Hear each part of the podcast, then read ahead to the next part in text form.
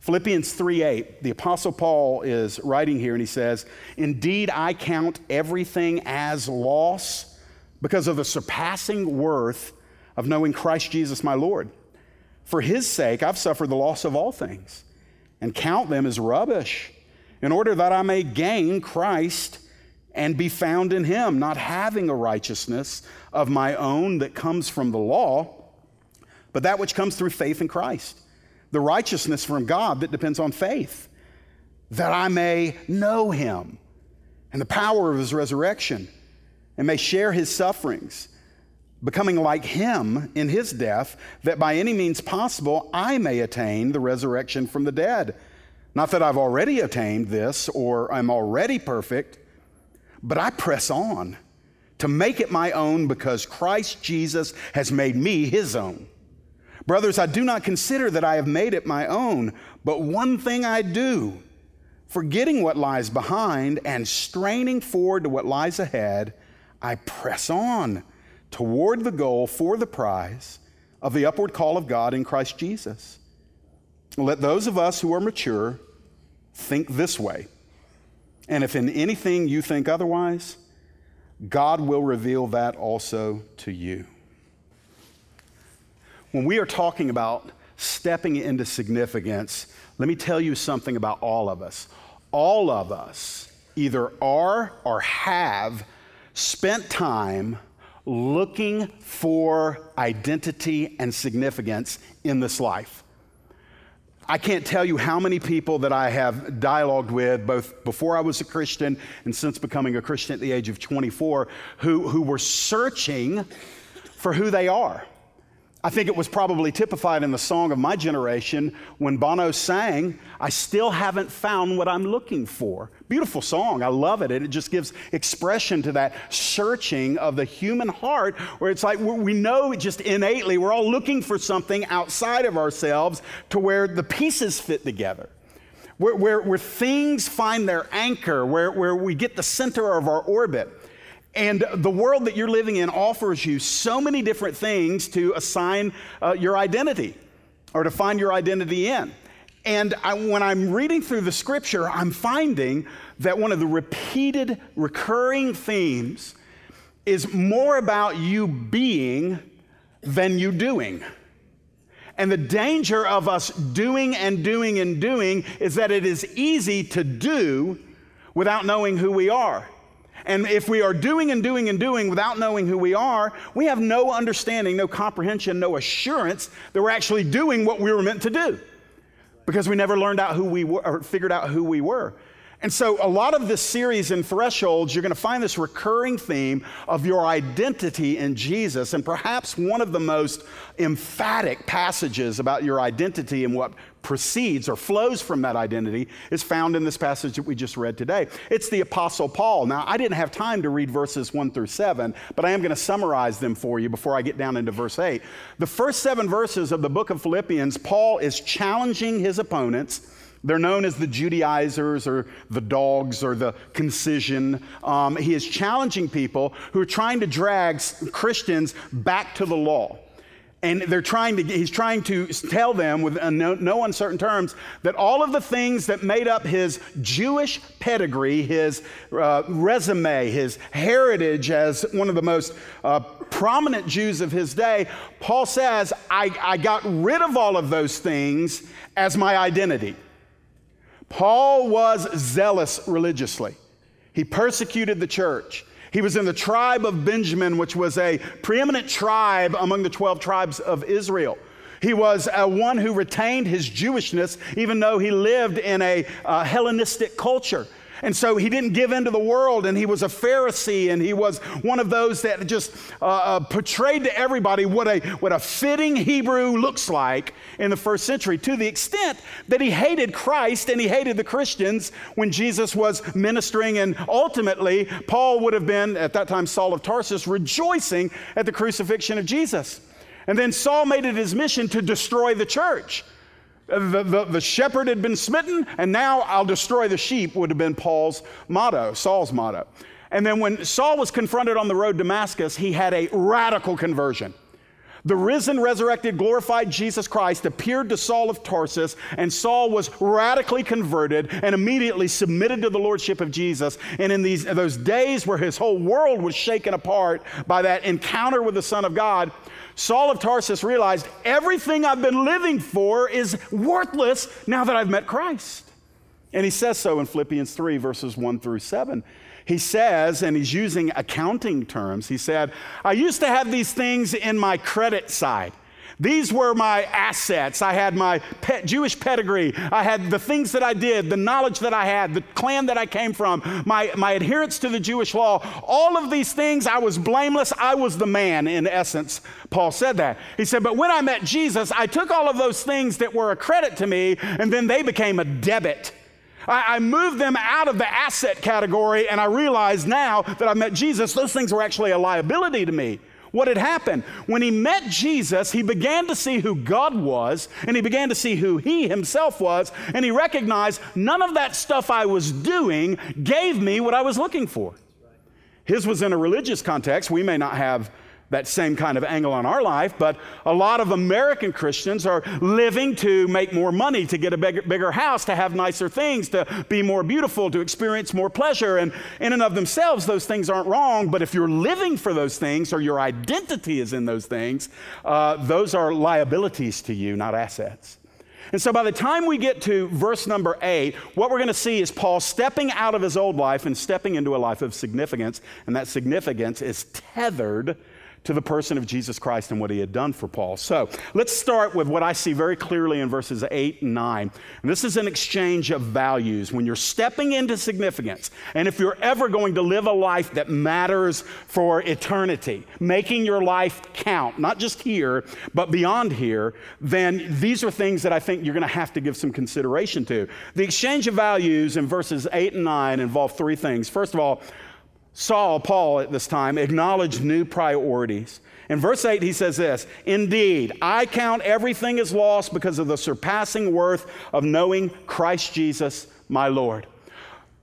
Paul said this all those things that used to be my identity, all of those things that made me feel good about myself, all of those things that gave me a standing in the community, all those things that made me feel right before a holy God, all of my religion, all of my pedigree, all of my accomplishments, all of what I believed, he said I had to abandon those things. Could you imagine if God called you out of everything you had known?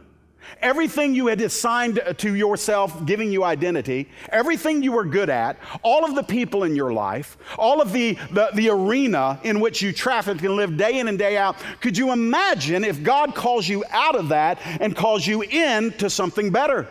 In order to step into something better, though, you'll have to leave this. And that's exactly what had happened to Paul. In his conclusion, some 30 years later, remember, Philippians is written about 30 years after all of this began to take place in Paul's life. Paul said, Yeah, those things that I lost, I actually now see them, losing them, as gain to me. He says, I count all of my life as loss. Why?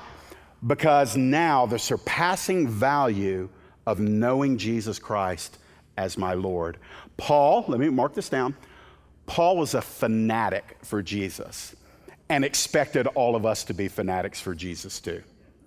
Paul was not a 20th, 21st Western Christian who had enough of Jesus to get his ticket punched to heaven, but then got to live his own life his own way. Paul sets up this paradigm of God calling us out of this world and into Christ more deeply for our significance. Now, in order for this to happen, there's going to need to be what I see also in verse 8 an embracing of full surrender. Look at what Paul says. He says, For Christ's sake, for his sake, I have suffered the loss of all things, and I count them as rubbish in order that I may gain Christ. Now, you have perhaps in this building seven or eight different English translations, and I love this verse because it's colorful in all of them. Uh, in the King James, which is what I uh, was uh, nurtured on, I'm, all my King James friends are like, yeah, say something good about the King James. Well, I cut my teeth on the King James, and the King James actually has the best uh, accurate translation of this word here, translated um, as uh, what did it translate it as? Uh, rubbish. King James, dung. And even that is being polite. in the Greek, the word is actually kind of a socially unacceptable expletive. That Paul used a kind of a grab your attention word. And he said, Yeah, all that pedigree that I had, all those accomplishments that I had, when I turned loose at them, they looked like a big heaping, steaming pile of manure. That's what Paul said. Don't get mad at me, it's in your Bible. That's what he was saying. And he said, The reason why I had to view all of that in that way, because listen, Paul was disciplined, Paul was outwardly moral, Paul was principled. I mean, these in and of themselves aren't bad things. Don't you want to be principled and moral? Don't you want to live a life in, in sincere devotion towards the Lord? The problem was is Paul had taken his security in his performance before God. Paul had taken his security in what he could accomplish and what could he do and outpacing his friends. And when he turned loose of it, he said, Man, now that I look back on that, it's, it's got flies buzzing on it, man. That's just bad. He had to embrace a full surrender, he had to let go of everything. I, I know that this doesn't get preached a whole lot anymore, and it's, it's a shame that it doesn't. But you do realize that God is still calling people to forsake everything, every comfort, every accomplishment, every attainment, every possession, He's still calling individuals to forsake that and walk in a radical, devoted commitment to Jesus Christ. Now, it doesn't get proclaimed enough. I probably don't proclaim it enough. But the fact of the matter is, is that we, we assume that that's for the other guy out there somewhere, the other lady out there somewhere. But for, for Paul, he said this I had to turn loose of all of it in full surrender. You know, it's, it's one thing for us to, to, to acknowledge the worth of Jesus above all other things. It's an entirely different thing to turn loose of all of those other things and pursue Him. And so it's easy to sing, but it's uh, obviously it requires full surrender to live. Uh, verse number nine in the beginning of it, he, here is, here is uh, the beginning of Paul's thirst. As he's exchanging his values and involves priorities and surrender, it's proactively engaging in a higher pursuit. Paul makes this mention of being found in him. He said, I, I wanted to turn loose of everything so that I could gain Christ and be found in him. What's he speaking of there? Paul said, I want the whole context for my identity and my life to point back to Jesus. Paul didn't see himself as a, a, a, tent maker who dabbled in Christianity or a religious guy who dabbled in, in all things Jesus. It wasn't a side dish to his life. Paul would have said, It's the main entree, it's the beverage I'm drinking, it's the meal that I'm eating, it's the dessert, it's the side salad. Everything I, I am consuming is about Jesus because I have been consumed by Jesus. Now, I understand that that's not the norm that we have modeled for us today and I dare risk it. I told you this wasn't about your comfort zone today. Maybe a lot of Christians are living a, uh, without a sense of significance is because they're, they are dancing around issues like these. Maybe, maybe we are dabbling in Jesus just enough to get a, a feel good on, on the weekend, but then the rest of the week we, we struggle in some, some displaced identity. Well, he, his higher pursuit was this everything that I want about my life, I want it to be found in Christ. And ultimately, Paul says, I want to be found in him. I, I, I, want my life to be hid with Christ in God. I know it's a theological fact, but I want to experience that reality. Uh, just, I'll throw this in there. You, you do know you're supposed to experience your theology, right? Thank you, Bruce. I appreciate that. Me and Bruce agree. Um, theology sometimes seems to stay flat on paper. We read it, we read it, we parse it, we debate it, we, you know, sometimes we fight over it and, and everything, and then ultimately we draw a theological conclusion. I don't want to know any theology that I can't live. I, I don't want to say I believe something and then fail to live it. And so, what, what, what Paul is saying here is, I want to be found in Jesus, okay? Paul, amen, I want to too. And Paul would say to me, Well, Jeff, you're going to have to be consistently, constantly changing if you want to remain in Christ. Not in the sense of salvation, but in the sense of our identity and significance. And so, you uncomfortable yet? There's still time. Verse number 10. Let's go down. Oh, well, actually, look at verse number 9. How does Paul explain this? He talks about experiencing a deeper rest. Look at verse number nine.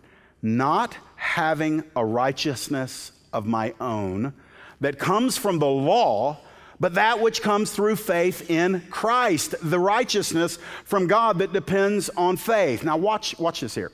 Paul's struggle, his, his life struggle that he's alluding to, was this I was trying to earn righteousness with God.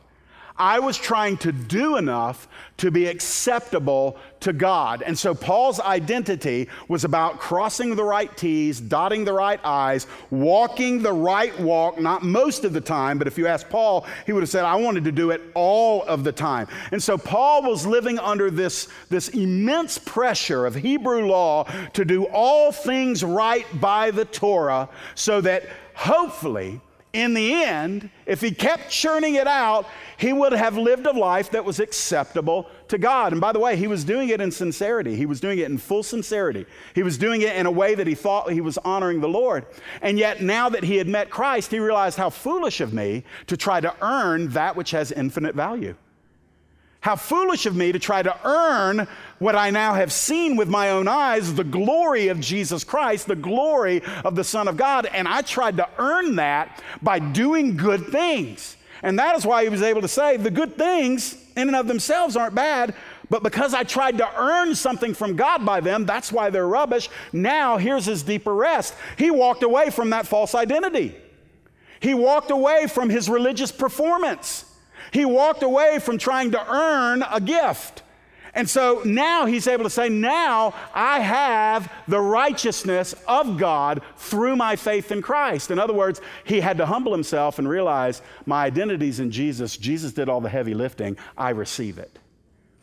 And so that is where this exchange of identity comes. Now, the, the difficulty for you and the difficulty for me is that we're probably, most of us, not trying to earn anything like that from God. It's a little bit of a different scenario. We're trying to earn something from the world. We're asking the world to assign us our significance. And so, ladies, if you're going to be significant in the world, you better go after beauty and you better maintain it. And by the way, if, if, you're ever going to feel real comfortable, make sure you're comparing yourselves with other people. And by the way, if you want to get good at that, compare yourself with those less attractive than you. And then, by the way, when you meet somebody more attractive than you, because your identity is in your beauty, you're going to feel threatened. And, and then, guys, money, success, attainments, accomplishments. If, if I am better than my neighbor, if I am better than the other guy, if I do more, get more, experience more, enjoy more, if, if I can make a name for myself, I'm going to be significant and, and, until you're not anymore. Because, listen, I'm not being rude here, but time does away with beauty as the world defines it. And guys, we can only work, you know, four score and then we're done. So, so what am I saying here? I'm saying if, if we're going to find our identity in something, it better be something that lasts forever.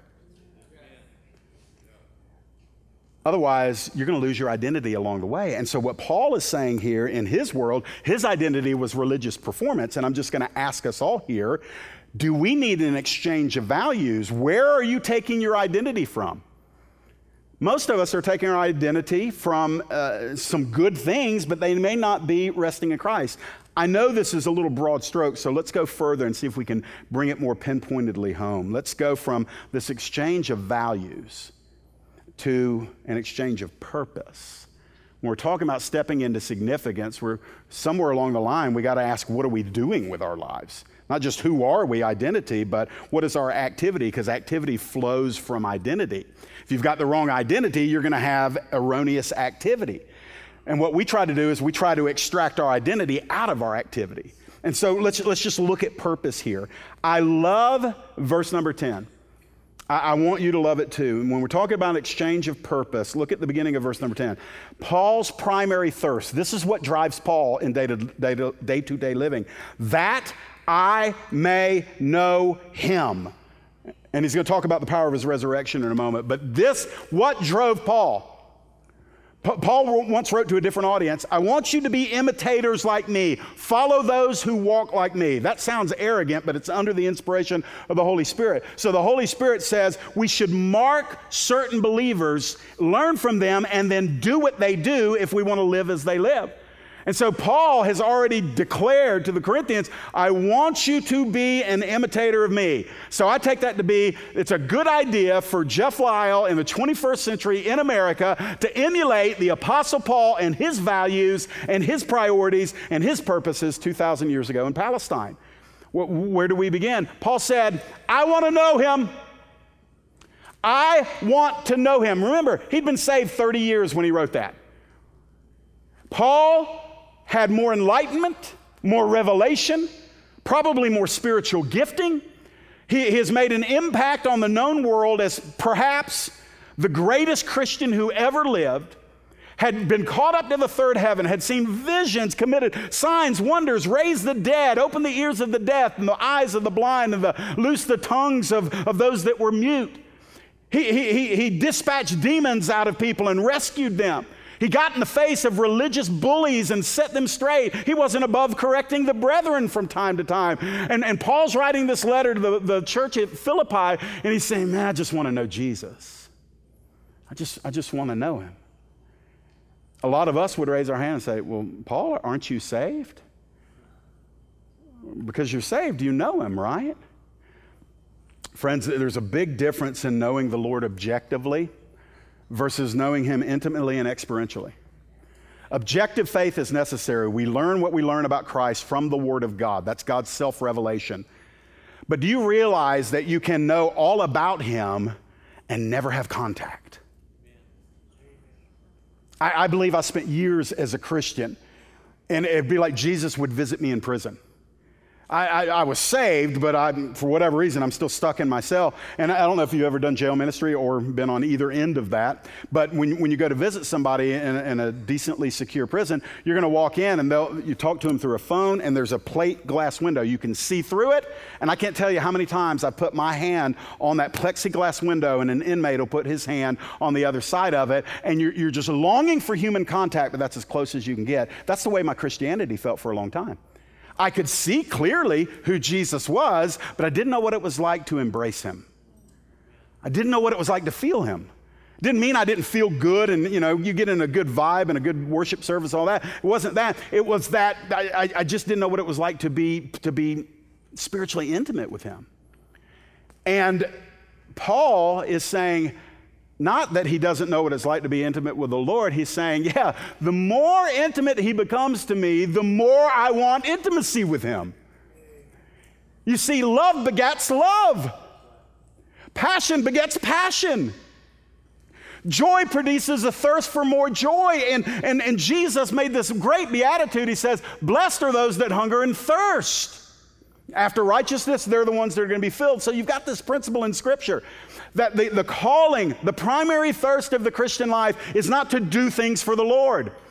That's not taking away from all the needs in a local church and the calls to ministry and serve like that. But that's not the primary thirst for a Christian. It's not about doing, it's about being. And forgive me if that sounds cliche, but it only sounds cliche to those of you that don't know it. It's not cliche, it's about being His. You know, I, I, look at Mary and Martha and that old scene, and, and there's validity to both of what the two sisters were doing. But who was, who was more blessed in that scene? Mary was, because Mary was sitting at the feet of Jesus. There was a lot of work that needed to be done. And Martha couldn't bear to let the work go without being done. So Martha's just losing her mind trying to get the stuff ready, and she's mad at her sister, the worshiper. She seems to be a little frustrated with the Son of God because he's not making the worshiper get up and serve. And, and so Martha is, is and Jesus just looks at her and he said, Martha, you are worked up over the lesser thing. He says, Look at your sister. She's chosen the better thing for this moment. Mary was being, Martha was doing. There needs to be a little of both in our life, but I'm going to tell you something. Paul's primary thirst was to know the Lord. Uh, I'm going to make a controversial statement here, and please remember that I founded a ministry called Transforming Truth. So I'm a big Bible guy. You will never hear me discount the Bible, but I am going to tell you something. You can read your Bible all day, every day, all year, every year, and it's not the same thing as personal encounter with Jesus. It's not. And that's not to take away from my, my reverence for the scriptures. But if that's all there was, God would have just sent the Bible and not the Holy Spirit. You see, God didn't send Adam and Eve a, a, manuscript in the garden. He went to the garden. He walked in the garden. He, I'm going to say it this way He hung out with them in the garden. It was about family and connection and interpersonal um, uh, encounter. He didn't just send a, an angel with a scroll saying, Hey, read it. It'll tell you all you've ever wondered about the Almighty. And so, brothers and sisters, I, I want to tell you, I want objective understanding of the Lord. You can't know that you're encountering the true God of the Bible apart from him, him revealing himself through the Bible. You've got to know who you're meeting with because not every spirit is a Holy Spirit.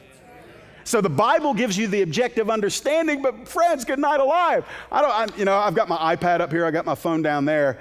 I don't just walk around all day looking at pictures of Amy. Just walking around all day. Wow, I love that woman. She is good looking, mother of my children. I love my sweet wife. And then skip going home that night. You know, you know how crazy that is? It's incomplete. The pictures are great, but it's not the pictures on my phone that create the intimacy in our home. It's interaction. And I want Newbridge, and I know Pastor Dustin and your other leaders here share this passion. We want, and that's what Thirst Service is about this coming Friday night. We, we, we're going to remain big Bible people. We're going to grow in that. But, friends, there's another side of the story. And, and it's beautiful and it's good. And some of you are just missing that one component. And I'm not even talking about just speaking in tongues and all that stuff. I'm talking about meeting with the Lord, not at thirst service only, not just on Sundays, but wherever you go, go that your thirst says, oh, I got to know him, I got to know him, I got to know him. Man, I feel like I'm alone today, but that's okay. That's all right. That's all right. Paul's rare commitment. Now, this is where you get to find out if you really want to do this, because Paul just mentioned the, the power of his resurrection. Everybody wants that. Good night. Give me some of that. Resurrection power. And Paul, Paul recognizes something. Paul said, I, in my, my commitment, I also want to fellowship with the Lord. I want to partner with the Lord and share his sufferings. And I want to become like him in his death. Uh, that doesn't make it into very many um, church mission statements. And what's your purpose statement down there at Newbridge? Well, we're really advancing into sharing the sufferings of Jesus. that, that doesn't mark it well. But it's in the Bible proceeding through the mouth of the guy who said, I've got to know Jesus, not just the, the sweet, easy, comforting part, but if I'm really going to know him, I'm going to have to touch the tip of the spear. I'm going to have to carry a cross. I'm going to have to know scorn and misunderstanding and rejection and, and pain, um, physical pain, relational pain. I mean, let's, let's not just get so theological that we pretend Jesus, in his divinity, didn't experience the hurt of abandonment in his humanity on the night he was betrayed. And sometimes we make him so divine that he's less than human. He was both. Don't ask me to explain that, but the fact of the matter is, is fully God, fully man, and the suffering was real. And Paul was wise enough to say, if I'm going to know Jesus, I don't want to just know the happy elements. Jesus, I, I, I want to honor and reverence you. And so if I'm going to know you, I have to taste of what you tasted. It's always going to be on a smaller level, but Paul didn't immunize or insulate himself from that. And we do listen, I'm, I do not want to be critical, but I do want to talk about the elephant in the room. Western Christians, look, we do everything not to ever have to rub remotely close up on coming up against suffering. I mean, we have a hard time giving up a weekend. I, I don't know that I have any appetite for suffering, but I'm just going to go ahead and tell you what you already know the most lasting things you've ever learned about Jesus came through your time of suffering, not through your time of ease and victory. And yet we avoid it like the plague. And, and Paul is saying, Lord, I want to know you. I want the power of your resurrection. We, we all want that. I mean, give me some resurrection, man. I want to overcome, I want to win. I don't, I don't like losing. You say, well, Jeff, that comes off arrogant. Well, what's the opposite? Oh, I love to lose? I mean, you don't, you don't love to lose. We all like to win. We don't like to be defeated. We don't like to be discarded. We don't like to be uh, dominated. We, we want to overcome. We want to win. And, and so I want the power of the resurrection. But what preceded the resurrection? The cross. And, and, and, a lot of us have been groomed in a, in a, flavor of Christianity that says bypass the cross, go straight to the empty dance, uh, empty tomb, and do a holy dance on the outside that we're victorious. And, brothers and sisters, how can we appreciate the glory of resurrection life when we've just kind of passed over the sufferings of the cross? And what, what makes us appreciate our victories and the victory that we have in Jesus is knowing Him as He's led us through the valley of the shadow of death and the hurt and the pain. So Paul had a rare commitment. I don't know if you have that, but I'm going to tell you if we want to know Him, we can't sidestep the sense of, of this passage, this whole chapter is, is in losing some things. We lose people we love. We lose financial things. We lose circumstantial things. We lose honor. We lose favor. My goodness, I, I, I had our, our, prayer team. Uh, I don't know if you know this, but we have a small group of people that meet every Sunday morning at 9 a.m. And almost invariably, Dustin and I will get a message on Sunday morning how can we pray for our pastors this morning? And I had to transparently share today that I am struggling with, and it's nobody in this assembly, but with somebody that is borderline maligning Pastor Dustin and myself because of the, the direction that we have gone. Now, this is not a person in our church, but it's a person that's taking pot shots at us because of our affiliation with people that they disagree with. And I'm thinking to myself, I don't like being misunderstood. I don't like my reputation getting sullied. I don't like the fact that they're wrong. You know, they're representing me wrongly. And, you know, there's something un- unholy in me that wants to rise up like a bulldog with rabies and shred somebody. That's just the way I feel. I, I didn't act on it. I, am I'm, I'm in process, amen. I mean, God's working on me. That's the way I feel. My dad told me when I was growing up, he said, Jeff, that's before I was saved, he said, Your whole attitude about your opponents is slaughter them all. and on some days that sounds valid, amen. But the point being is this you're going to lose your reputation with people sometimes for following Christ, for wanting to know Christ. You're going to have to face the fact that not everybody's going to like you. And if you can't come to that place, then you're not going to know Him as fully as you might. And so, going further down in here, look at his driving revelation. Paul says that to know him and the power of his resurrection, in verse number 11, the sharing of the sufferings, becoming like him in his death, he says, and this is the driving revelation, that by any means possible I might attain the resurrection from the dead. Now, Paul wasn't in doubt of where his eternity was secured. What he's saying is he's, he's describing again that tension between the fact that the Lord, sovereign Lord of, of heaven, saves us and secures us but we are to work out our salvation with fear and trembling. And so Paul is saying that, that there is this, this, I believe, if I can call them mini resurrections, that sounds a little uh, less than, than, than reverent, but these mini resurrections, you can speak, uh, uh, experience resurrections all throughout your life. Not just physically coming up from the grave at the end of the age. I'm talking about when hopelessness finds you, when, when, when depression is owning you, when the devil has bullseyed you, when, when sickness that the doctors say are incurable is covering you, when, when, when somebody has betrayed you or abused you or abandoned you or assigned a false identity to you, all of these things feel like death and they have the element of death in them. But there are many resurrections, M I N I, many resurrections that we can experience if we're willing to go through the suffering as he went through the suffering, trusting that as he came through the suffering and out of the suffering and emerged from the tomb victorious, that on a, on a smaller scale, whatever that little death like circumstance is, that we can attain to that resurrection too. So, brothers and sisters, what I want to tell you is Christians,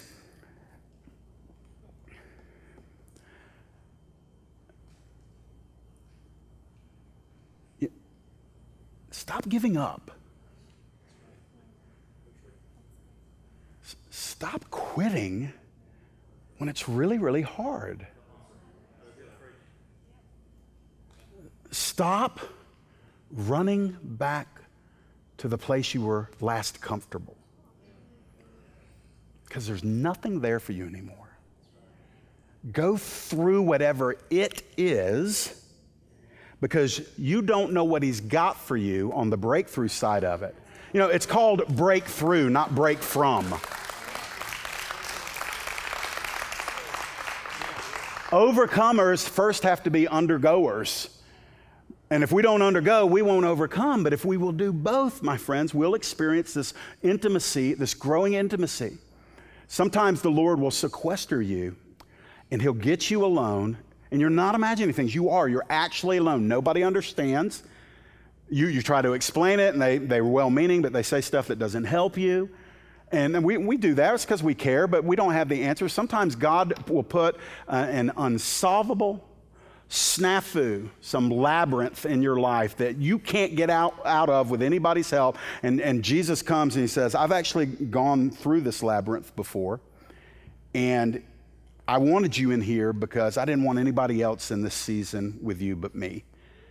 And so I, I'll walk through this whole thing with you, and, and you'll get to know me as we walk through this. And sometimes we say, Well, Lord, how about since you're God, why don't you just lift me up above the labyrinth and put me on the other side? right? Is that not us? And the Lord, Lord says, No, actually, I'm going to teach you some things about how to navigate this labyrinth because when I get you through it, I'm going to put you back at the beginning, and there's somebody else I've got there that I want you and I together to help them through. You follow me? So, as, as we're thinking through these things, let, let me just give you this, and we'll get down to the last few verses. I, I just, I, I've got to give us this. Everyone desires the resurrection power of Jesus, but not as willing, many are as willing to embrace the cross that precedes the resurrection. We all want the resurrection power. But I'm going to give you kind of the down low on this.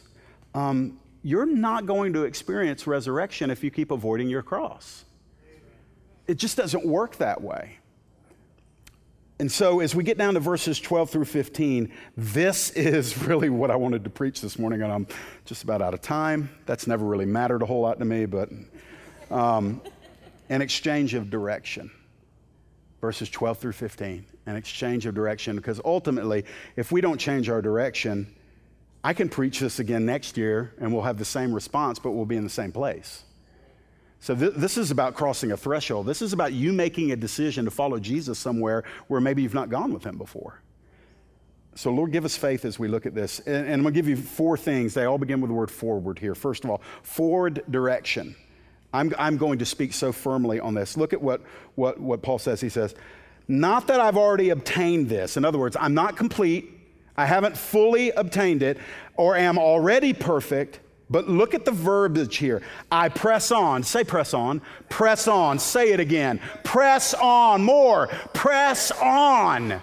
I press on to make it my own because Christ Jesus has made me his own. This is what Paul is saying. Paul has just described the loss of his credentials, the loss of his family, the loss of his name, the loss of his ministry, the loss of his religious prestige. He, he had lost his friends. I mean, he, he was known as a Benedict Arnold of his day. He betrayed the Jews of his day. And he was misunderstood even in this current season where he's writing Philippians. The Gentiles misunderstood him, the Jewish Christians misunderstood him. He was a very misunderstood man. But this is what he said He said, I've seen all of this, I know I'm not done yet. I'm not perfect yet. I've got a long way to go. But I really want to know him more than anything. I really want to know him. I want to know the heights. I want to know the power of his resurrection. But Lord, I so reverence you and honor you that I don't even want to know you and what it means to be in you through loss through suffering, through sacrifice. I just want to know you, not in the green patches only, but in the thorny patches too. I want to know you, Lord. And so he's given us all of that. And then he makes this statement. He says, But I'm not there yet. That's what he's saying. He's saying, I, I haven't gotten there yet. Paul, I mean, I would think to myself, What more do you need? Well, here's the thing that messed Paul up. It totally messed him up. He saw Jesus Christ, and everything else was ruined.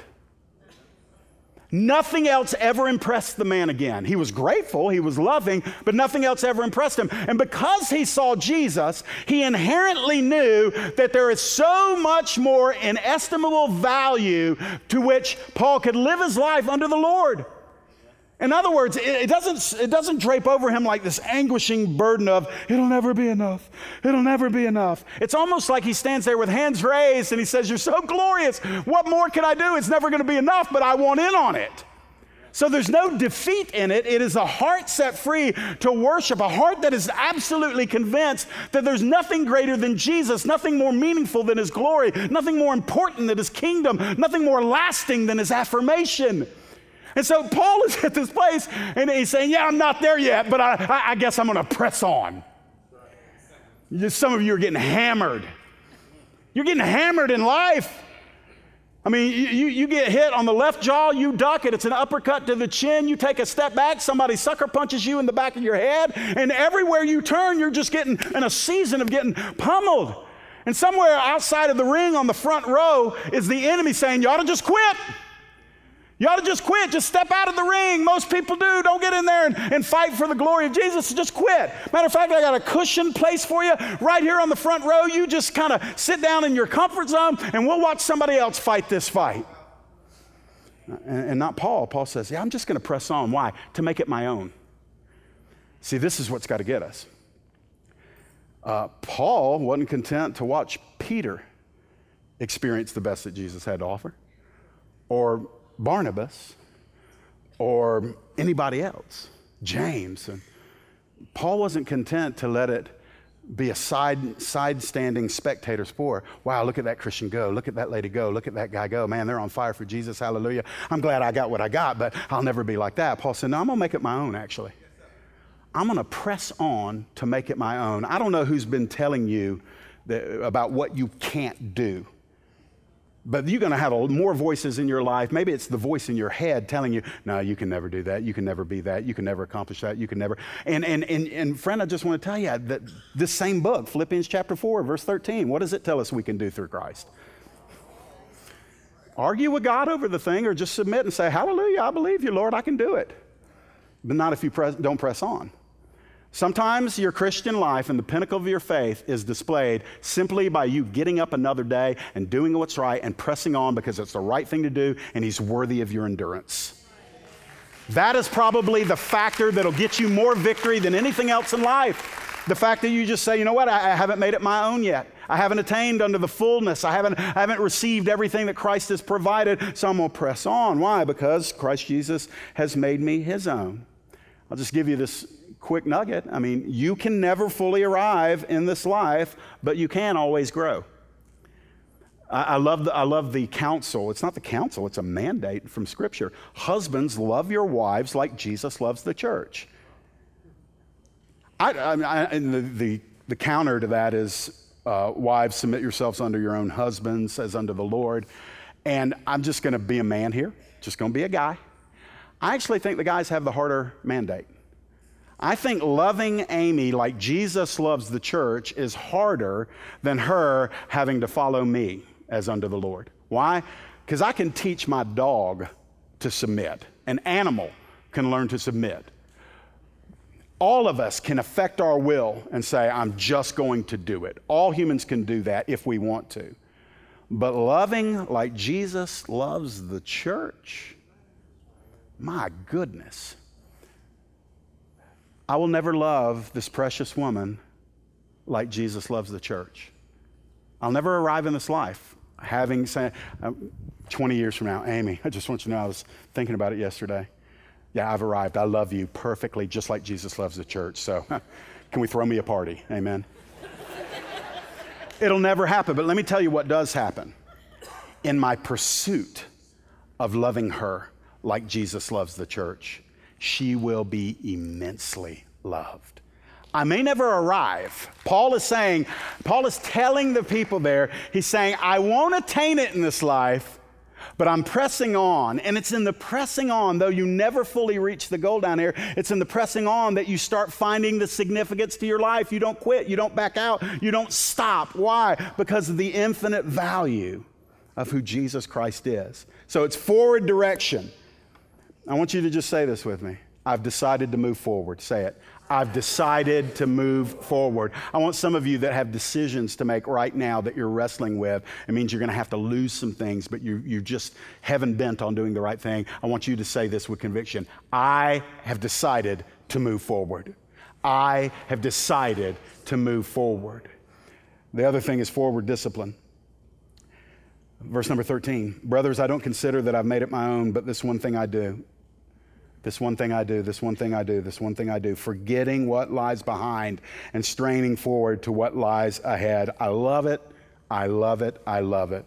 By the way, if you're wondering, this is why I wanted to preach this text because of this phrase. When you're stepping into significance, let me tell you what you can't bring with you yesterday.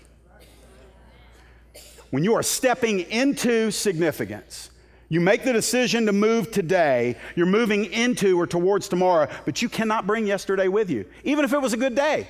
I hope you had a great yesterday and last year and last decade. I hope it was just rocking. I, I hope it was the best of the best for you. You will not bring it into your tomorrow. God is actually done working on yesterday. He, he, he's not going to go back and work on yesterday. He's done with it. And yet, so many of us are convinced that we got to fix yesterday to enjoy today and step into tomorrow. And the fact of the matter is, yesterday can't be fixed, it is history. And that doesn't mean we can't address some things that uh, kind of ripple affected out from yesterday, but we, we, we so often long for the future, but we're entrenched in yesterday. And I love what Paul said. This is Bible, friends. This isn't Dr. Phil. This is Bible. What is the counsel? What is the, the testimony? He said, This is the one thing. He, he's actually s- kind of sequestering this as a very important thing. One thing I'm doing, I am forgetting about yesterday. Sometimes faith is you mustering up the willpower for the glory of Jesus, saying, Lord, my heart is still rooted in some things of yesterday. I still feel yesterday. I can't seem to shake yesterday, but I'm not going to live there anymore. And that means you've got to bury some things. There are only two things that I do, I want to be sensitive here, at a graveside. I make an initial deposit in the graveside, then I cover it up and I walk away. It would not be healthy for anybody to bury a loved one in a grave and then build a house right next to it so all you did was live in the memory of that person. The, the second thing I do with a grave is I go there every now and then, very rarely, just for a moment of remembrance. And so there, are, there is some validity in learning from yesterday, but I'm going to tell you something it is dead and buried. It's gone. Something bad happened to you yesterday or in your past. Listen, you got a lot of people that love to help you and shepherd you through that minister to you. Don't go through it alone. But you cannot live there anymore. You cannot live there. Was yesterday your heyday? Man, I tell you what, I was rocking in 1982. I had my Trans Am with the T tops. I had my mullet. I had my gold chain. I had my big Ray Bans on. I was living high. I was rocking it. Y'all can tell I was in my prime in the 80s, but that's a hey, you know, the, the, the 80s were pretty good 30 years ago. They're horrible today. You know why? They don't exist. It's history. So quit living off of the fumes of what you once were because you're getting, you're getting intoxicated on what you're, from what you're supposed to be right now. Paul said, I just forget these things. And then he says, I'm straining forward. He already said, press on. Notice the verbs the Holy Spirit put in here pressing forward straining forward. That's not casual. That's not, oh, I just believe God is sovereign over everything and He'll bring to me what He wants to bring to me. Friends, that kind of rot, man, that just kind of bugs the fire out of me if I can speak plainly. That's just an excuse for being idle. You know you're supposed to go after it, right? Yeah, I, appreciate the fact that we rest in Jesus, but rest does not equal putting your feet up on a chase lounge drinking sweet tea while every, everything else in the kingdom carries on without you. Strain forward to what He's got for you. Strain forward to knowing Christ. Strain forward to that resurrection experience of, of knowing Jesus. It's forward determination in verse 14. Forward determination. I press on. There's another type A kind of phrase. Pressing on, straining forward. He had already said press on. Why? Toward the goal for the prize. That means there's a reason, there's a purpose, there's something out there for you. Don't, don't ask me to tell you what it is. I'm, I'm not Jesus. I, I, I don't know. It's different for all of us, but it's, it's in the context of who He is. And, and, and learning Him and knowing Him and growing in Him and walking with Him. And it is in that intimacy that you will learn, in that, in that, in that context of being, that you will become aware of what you're to be doing. And, and again, I, I don't want to be the type of leader or be a part of a church that is constantly forcing do, do, do, do down people's throats.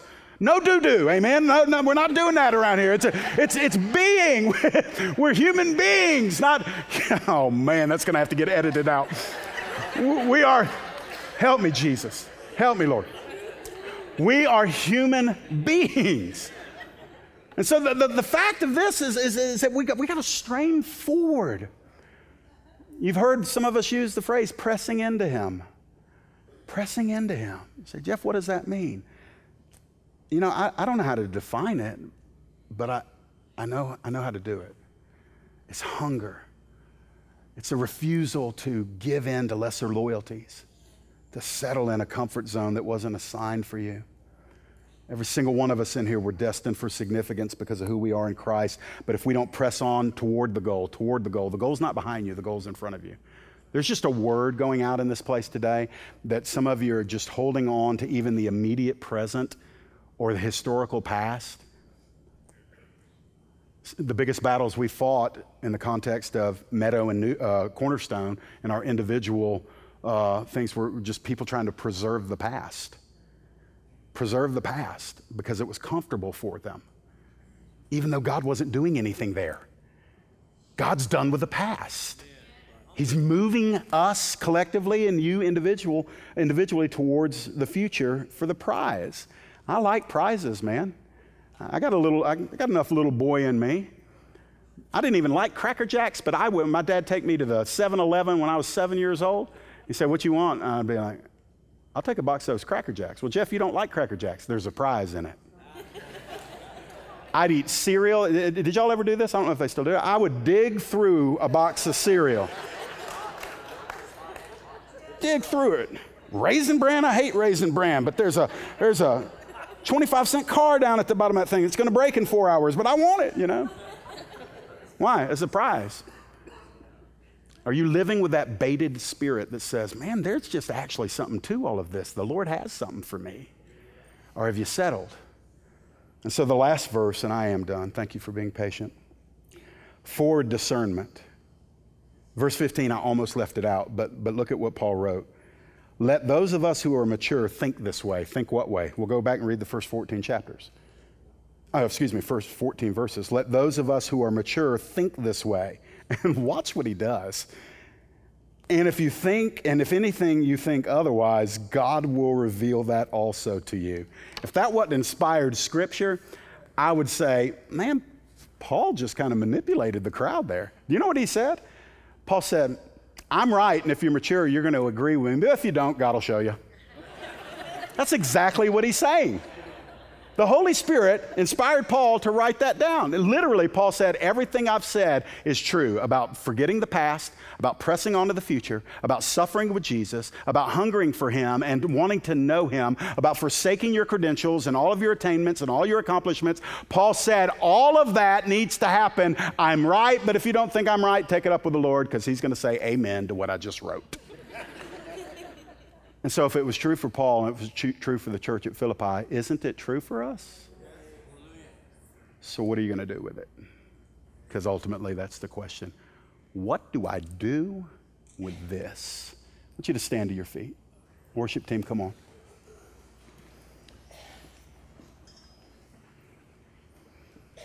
The best amen to, the, to a sermon is decisive action. That's the best amen to a sermon, one that's biblical is a commitment. I, man, I mean, I just don't want to be vague this morning. I just believe the Lord wants to free some of you up from walking away from a messy, maybe even a painful past. Instead of spending another five to 10 years waiting for that thing to feel pretty again. If it was ugly, it was ugly, and you got to walk away from the grave. You got to bury it. I, and I, I get it. I'm oversimplifying things, but you may have been overcomplicating things. It may be that you feel that you can't walk away because that's, that, that thing in your past, whether good or not so good, is part of your identity now. Something you accomplished or something that happened to you. And it's, it's blurring God's vision over your life or God's vision for your life. I'm going to tell you by the authority of the gospel, your identity is in Jesus Christ, and that identity is stronger than anything else that you've ever done or has happened to you. Your identity is in Jesus. I'm telling you, take a step into that. Take a step into it. Don't listen to the 50 offshoot questions. Well, if I do that, what if? No, no, no, no, no. Press on. There are some things you have to forget. If this is a new season in your life and God's already writing it, quit, quit rereading the last chapter.